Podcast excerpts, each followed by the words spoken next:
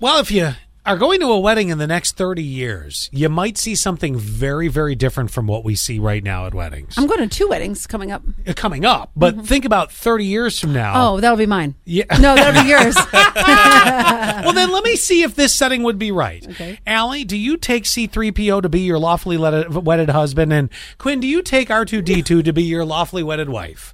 Or husband? I don't really care, whatever your choice is. no. No? You Because. talk about marrying androids. well, sort of. Uh, it turns Oh, out Doc- how Black Mirror is this? Dr. David Levy, the author of a book that Allie knows very well, Love, Sex, and With Robots. That's what she calls it. That's anyway. a Netflix show as well. Uh, insists that uh, sex and relationships with robots may become commonplace in the next 30 years. Also believes there will be no stigma attached to marrying a robot by the end of the century. oh my gosh! And they say around 2050 is when it's all supposed to did you guys ever watch? loosen up. Did you guys ever watch that movie with I believe it's Scarlett Johansson and Joaquin Phoenix called Her? I think, and she's Yeah.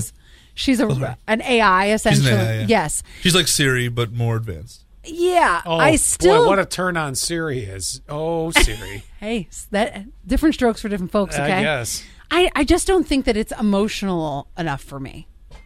I think there. Are You're cer- right. In your case, you're right. I think f maybe for you, Scott, it would Boy, work. would I love someone that I could go home to and just unplug.